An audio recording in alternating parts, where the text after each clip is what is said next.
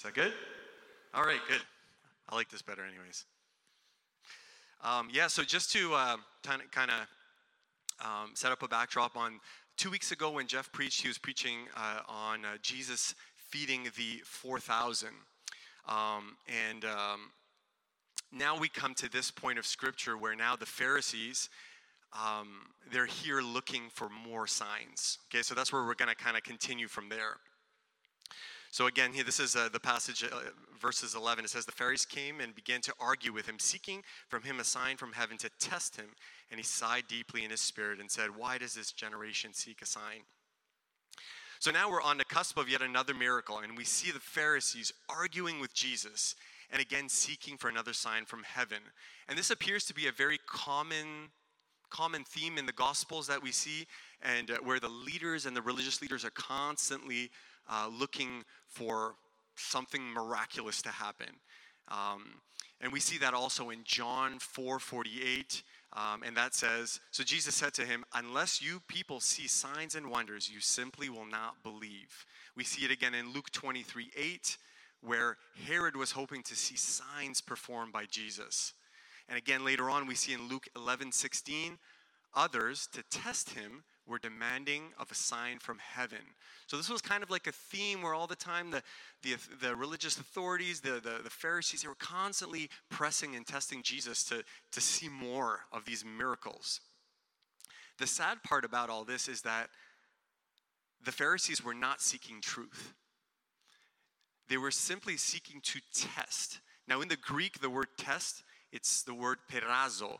And peirazo is basically to test, but it's in the negative sense. So it wasn't done in a good way. They were just, they were trying to discredit him. So they were always doing it negatively, testing him.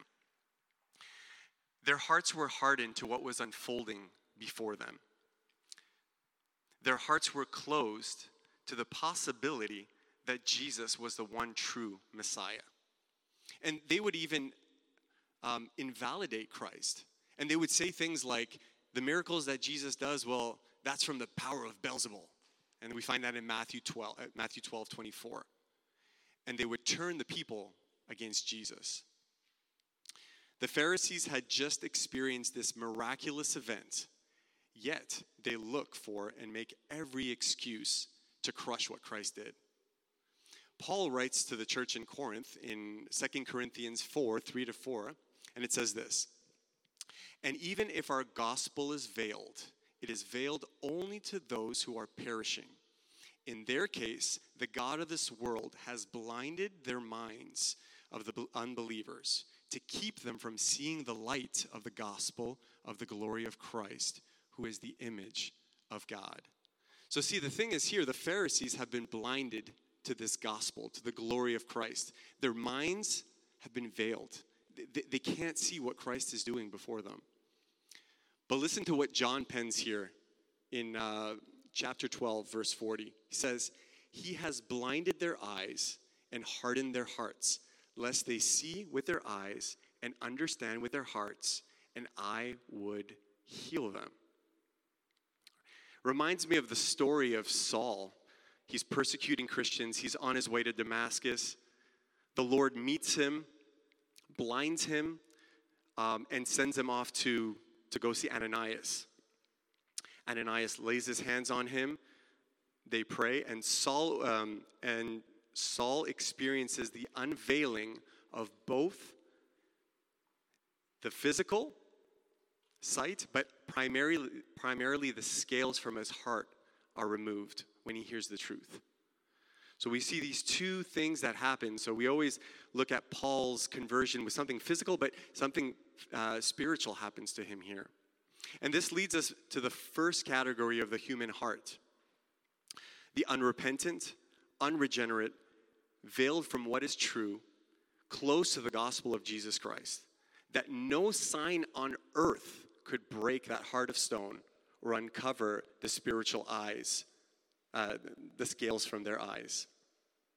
And we see Jesus' disappointment. We see that in verse 12, where he says, And he sighed deeply in his spirit and said, Why does this generation seek a sign? Truly I say to you, no sign will be given to this generation. And that word, uh, he sighed deeply, again, I like to go back to the Greek because it does it such a good job. The word is ana, anastazo. Anasta, anastenazo, I apologize, anastenazo. And basically, ana is looking from down to up, and stazo is, um, it's going to be like a, a deep groan. So Jesus is basically doing like, like kind of like something, so, something like that. And I guess that would be something comparable to like, you know, like when me and Tim were playing hockey and he misses a wide open net and then he's like, ah, oh, kind of like that. He anastenazoed there. Uh, or let's say when our kids fail us and we just told them, okay, Ethan, don't touch that. And then you walk away and guess what he's doing? He's touching it. And you're like, so Jesus is kind of, Jesus is kind of frustrated right now with the Pharisees and what he sees unfolding before them. So Jesus indicates deep emotion here because of the Pharisees' lack of faith and the hardness of their hearts. The ones who were so well versed, so knowledgeable of the scriptures, could not recognize their own Messiah when he's right in front of them. And Matthew 15 14 says this Let them alone. They are blind guides. And if the blind lead the blind, both will fall into a pit. Jesus is basically calling out the Pharisees that they don't got it all together here and that they're falsely leading the people. Then Jesus leaves them and he goes to the other side. Jesus wants nothing to do with them for this time. Their acts of rejection have driven the Lord away. So that's the first portion that we're kind of uh, that, that, we covered here, and that's where the Pharisees demand the sign. Now we're going to move on to the second portion of the text. So I'm going to read uh, Mark 14, Mark 14 to 21. And they had forgotten to bring bread, and they had only one loaf with them in the boat. And he cautioned them, saying, "Watch out! Beware of the leaven of the Pharisees and the leaven of Herod." And they began discussing with one another the fact that they had no bread. And Jesus, aware of this, said to them, Why are you discussing the fact that you have no bread? Do you not yet perceive or understand? Are your hearts hardened? Having eyes, do you not see? And having ears, do you not hear? And do you not remember when I broke the five loaves for the 5,000? And how many basketfuls of broken pieces did I take up? And they said, 12. And the seven for the 4,000, how many basketfuls of pieces did you take up? And they said to him, Seven. And he said to them, do you not yet understand? So, again, here, verse 14 starts off on the topic of bread. And now we see the disciples discuss and argue how they forgot to bring bread for their voyage, uh, having only brought one loaf. Now, Jesus begins to teach them by using bread imagery and warns his disciples and says, Watch out Beware of the leaven of the Pharisees. Beware of the leaven of Herod. Now, I don't bake. I don't really know anything about it, but to the ba- to people that bake here, I guess they know what leaven is. And the definition for leaven is it's a substance, typically yeast, and it's used to make dough rise. There is another definition, however, to leaven, and leaven is also a uh, pervasive influence that modifies something or transforms. So we kind of look at it like that, we'll see it a little bit different. Though Jesus is using bread imagery, there's something deeper in that. But is Jesus warning us here about the danger this leaven possesses? Now, yeast, it's microscopic in size, and only a little bit is needed, uh, basically massaged or squeezed into the dough. Yet, given some time, the yeast will spread through that through the entire dough. So what is this leaven that Jesus is talking about? The leaven of the Pharisees, the leaven of Herod. When leaven is used in the context in New Testament scripture, it always indi- indicates or illustrates influence. Specifically, here, when Jesus uses it, it's, it's either evil or sinful influence. And Jesus is, is cautioning his disciples. He's saying, Watch out against false teaching. Watch out against hypocritical behavior. Watch out against sinful influences. And then when we look at the second part of the leaven, the leaven of Herod, we can kind of puzzle it together if we back up a couple of chapters. Uh, and we hear the story of, um, of Herod, where he marries uh, his brother Philip's, his wife, right? So we can kind of see all that, that, that immoral conduct that's there. So Jesus is again warning them about this. And also, we see uh, this leaven may also include possibly their unbelief, their opposition to Christ, their sinful ambition. So the Lord is cautioning us be careful, beware. In Mark 3 6, the Herodians together with the Pharisees, they plot the death of Jesus. It's not just the Pharisees that are involved in this. The Herodians are also right up there. Mark 12, 13, they join together with the Pharisees to trick or trap Jesus in a lie. Acts 12, 1 to 2, they're responsible for killing James. So again, Jesus is saying, Beware of the leaven of Herod. Paul, when he writes the Galatian church, he says this You were running well. Who hindered you from obeying the truth? This persuasion is not from him who calls you. A little leaven leavens the whole lump. Just a dash of compromise, religious hypocrisy, false teaching can taint a whole person. And religious leaders had this strong, strong influence. And Jesus is warning his disciples be careful. Verse 16, and they began, let me just read that. And they began discussing with one another the fact that they had no bread. And Jesus, aware of this, said to them, Why are you discussing the fact that you have no bread? Do you not perceive or understand? Now let's pause for a second here. This, this kind of just, it boggles my mind. Just half a dozen verses ago, Jesus multiplies the bread, so he feeds 4,000. A couple chapters before that, he multiplies for the 5,000, and now you have the disciples that have one loaf and they don't think Jesus has this. Like it's just, it's really like, it does, I don't understand because it's not like it was like long time ago. We're talking about like a couple verses down and it's like they've already forgotten. And Jesus, aware of this, said to them, Why are you discussing the fact that you have no bread? Do you not yet perceive or understand? Are your hearts hardened? Epic fail for the disciples here. Jesus is trying to teach his disciples a spiritual lesson, and all they can think about is filling their bellies and how they're going to manage to eat in the boat and how to feed everybody.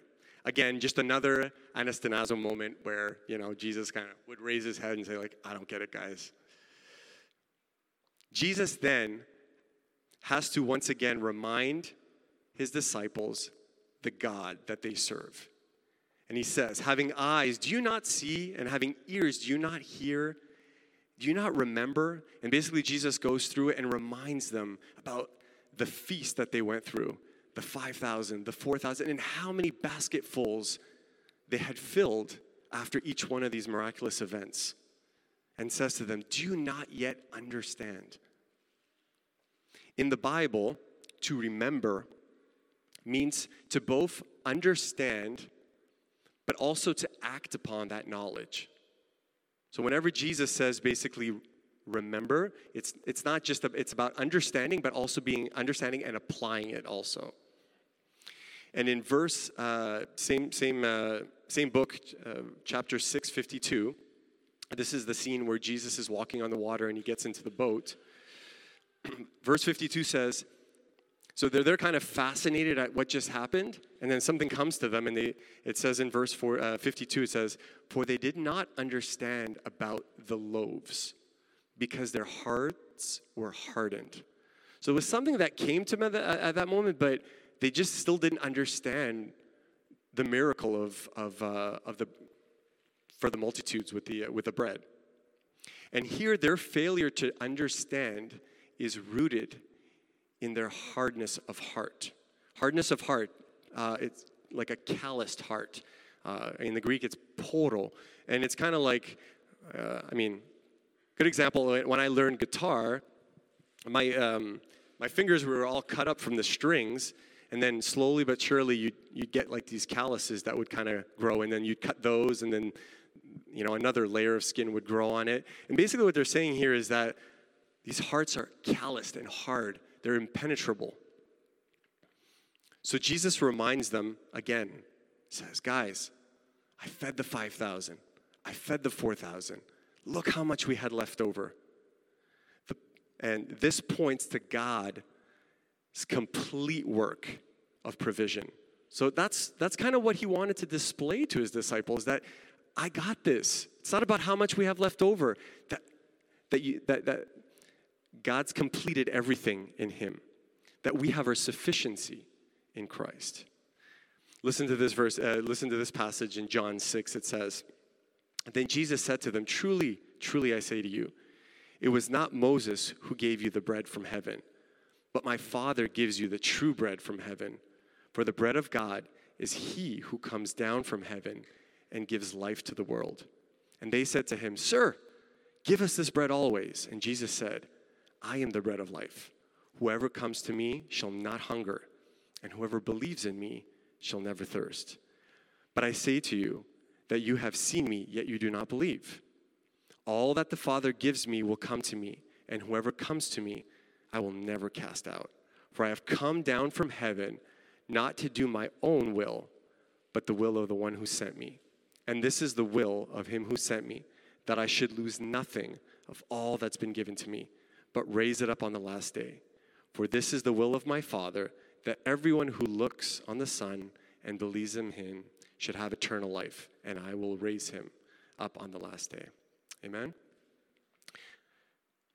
The disciples could not see or remember their deep need for Christ. They failed to identify, as we read in the passage, it is written that man shall not live by bread alone, but by every word that comes from the mouth of God. Find that in Matthew 4. They fail to see their fullness in Christ. John 4 31 to 34 says, Meantime, the disciples were urging him, saying, Rabbi, eat. But he said to them, I have food to eat that you don't know about. So the disciples started saying, Has anyone brought him food to eat? And Jesus said to them, My food is to do the will of him who sent me and to accomplish his work that Christ fulfills both our physical and our spiritual need like no one can. That Christ is enough. So, this leads us now to the second category of the human heart. The disciples had seen unbelievable authority and miracles through Christ. They had recognized his divinity. He was the long awaited Messiah but their spiritual understanding was blinded by their hardened hearts. The disciples dropped everything and they followed Christ. Could it be that they had the head knowledge, but their hearts were uncircumcised? That their hearts were calloused, untrusting, unbelieving? Here in the North American church and even in the Western church, it seems like we have so many professing Christians with knowledge of God, but uncircumcised hearts, unregenerate hearts. Or sometimes it's the opposite. There's Christians, professing Christians that have all the knowledge up here. They know every biblical term, every doctrine, yet they lack the love from their Creator or for His created. Their hearts are hardened from the truth. Brothers and sisters, be careful and watch out for the leaven of this world. This brings me to the final paragraph, and this is where Jesus heals a blind man at Bethsaida. Let me read that again just to refresh our minds. And they came to Bethsaida, and some people brought to him a blind man and begged him to touch him. And he took the blind man by the hand and led him out to the village. And when he had spit on his eyes and laid his hands on him, he asked him, Do you see anything? And he looked up and said, I see people, but they look like trees walking. Then Jesus laid his hands on his eyes again, and he opened his eyes. His sight was restored, and he saw everything clearly. And he sent him to his home, saying, Do not enter the village. For the first 10 verses we've been discussing, spiritual blind, uh, we've been, in a way, discussing spiritual blindness. The Pharisees, the disciples had hardened hearts where they couldn't really see Christ, the sufficiency in Christ. But interestingly, or maybe purposefully, Mark pens right now an actual story of a blind man.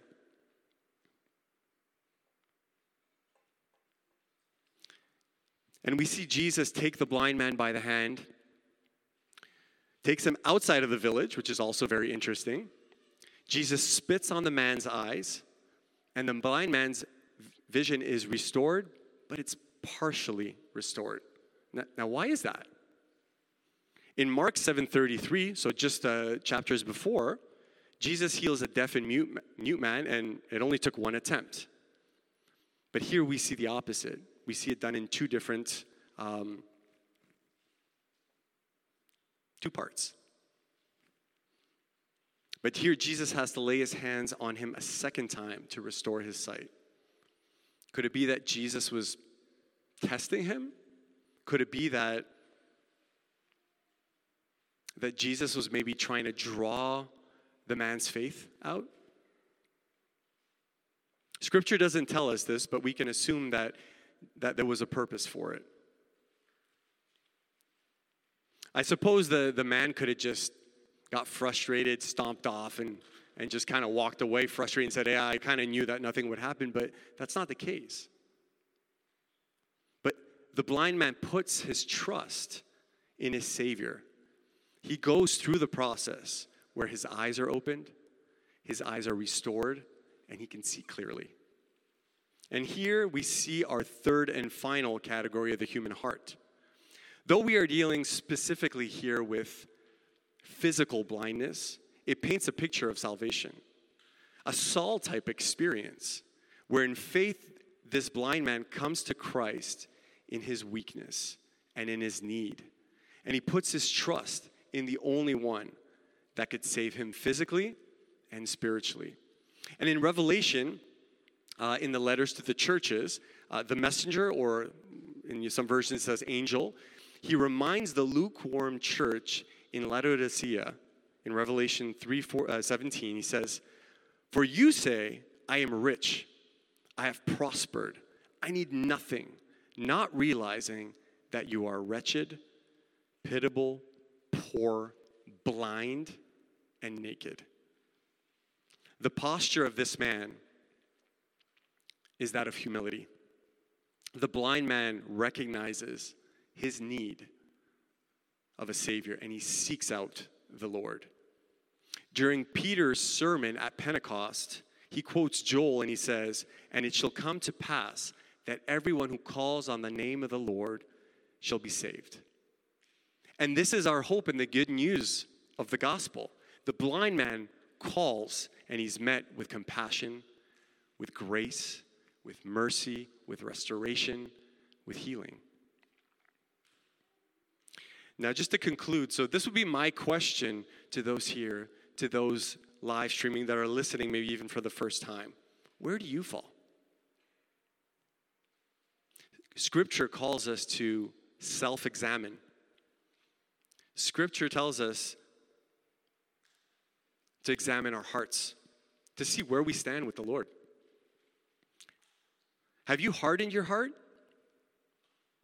Have you suppressed the truth? Spirit, spiritually blinded by your desires and your sins. But there is hope. A God that wishes that none should perish, but that all would come to repentance. And as we read earlier, that if only we would turn, that Jesus would heal us. That was in John uh, 12 40. Or maybe, like some of the disciples earlier in the Gospels, your hearts, your hearts are calloused. You have the knowledge, maybe even grew up in church. You know all the right things to say, but your spiritual understanding is blinded by your hardened hearts you have a God that wants to heal you. Or maybe, like Saul, you've had your Damascus moment where the Lord has revealed himself to you. You were once blind, but now you see. Praise the Lord. I'll leave you with this passage and we're going to take communion together. Psalm 146 8 says, The Lord opens the eyes of the blind, the Lord lifts up those who are bowed down, and the Lord loves the righteous. Let's pray. Heavenly Father, we thank you for your word and we thank you for the promise that your word never comes back void, that when it goes out, um, I pray, Lord God, that it would convict hearts. And if we have hardened hearts, Lord Jesus, I pray, God, that you would meet us where we are, that you would break that heart of stone and give and replace it with a heart of flesh. Help us, O Lord. Help us, O Lord, now also as we begin communion, God, and we examine our hearts. We examine where we are with you, Lord. We love you, Jesus. In your name we pray. Amen.